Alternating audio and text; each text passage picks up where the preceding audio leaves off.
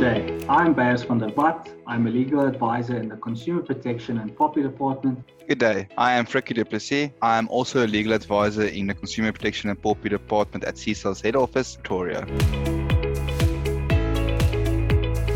Today we will be discussing or having a brief discussion about Condition 6, which deals with openness, and Condition 8, which deals with data subject participation of the POPI Act and how that relates to the PAIA Act. The Protection of Personal Information Act also known as the POPI Act, effectively comes into operation on the 1st of July 2021. Keep in mind that this act is governed and enforced by the information regulator.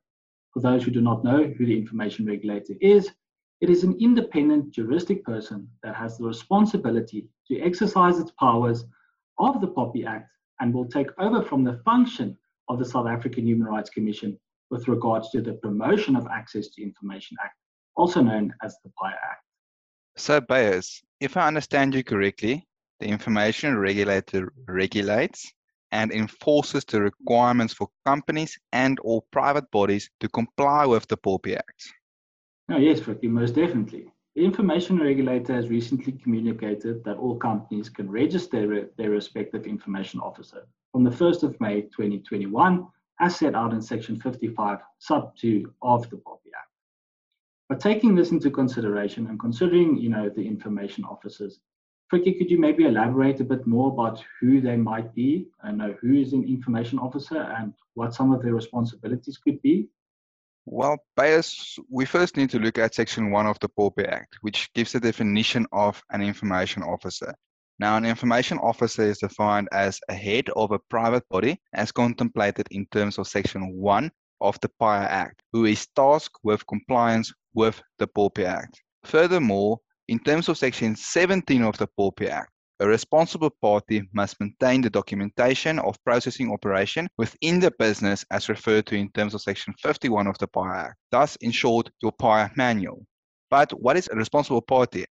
It is a private body or any other person who determines the purposes and means for a processing of personal information. Thus, an example of a responsible party would be where the information officer identified a specific reason or purpose for a personal information, what and when that private body process. But Bas, can you maybe explain to us why do we require a PAIA manual?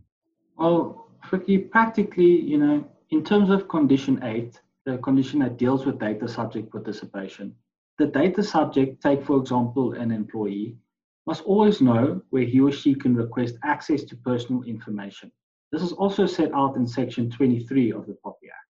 But Frikkie, would you say that I'm correct in saying that Section 23 refers specifically to the access of personal information? Well, Bas Section 23 of the POPI Act, as you stated, specifically provides for mechanisms on when a data subject may request what kind, in inverted commas, of personal information a responsible party holds of the said data subject, such as the details of the private body, his information officer, registered address, or where a complaint can be lodged. The PAIA manual will provide the responsible party with direction on whether he or she may or must refuse to disclose any information requested by the data subject as set out in the PAIA Act.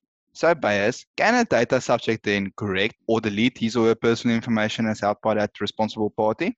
Yes, technically, if one considers the Act, more specifically Section 24, the data subject may request and I must place emphasis on the fact that as long as it is in the prescribed manner as set out by the responsible party, that the responsible party can delete or correct the personal information or destroy or delete a specific record of personal information as it relates to the data subject. But Frikkie where you know what I need some clarity on is what would you deem as a prescribed manner of going about, you know, how would the data subject request these type of amendments to take place?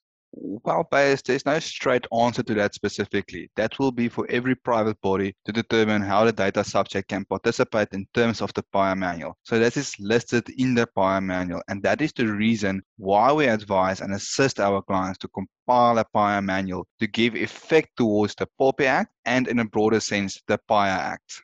So what you're saying, Frikkie, is by compiling a PAIA manual, you know, our clients will not only be complying with one condition as set out by the POPI Act, but they'll be complying with various. So, namely, condition six, which deals with openness, transparency, and condition eight, which deals with you know the data subject participation. So what you know what's important to note is that clients who are part of SEESA's Consumer Protection and POPI Department will be in a position to compile such a manual through SEESA profile. If they are not, however, members or clients of SEESA's Consumer Protection and POPI Department are more than welcome to contact the nearest SEESA branch. For more information on requirements imposed by the POPI Act regarding the information officer, registration of an information officer, or training of the information officer, as well as compiling a PAIA manual, please contact your nearest SEESA office or SMS the word SEESA, that's S E E S A, to 45776 for professional legal advice.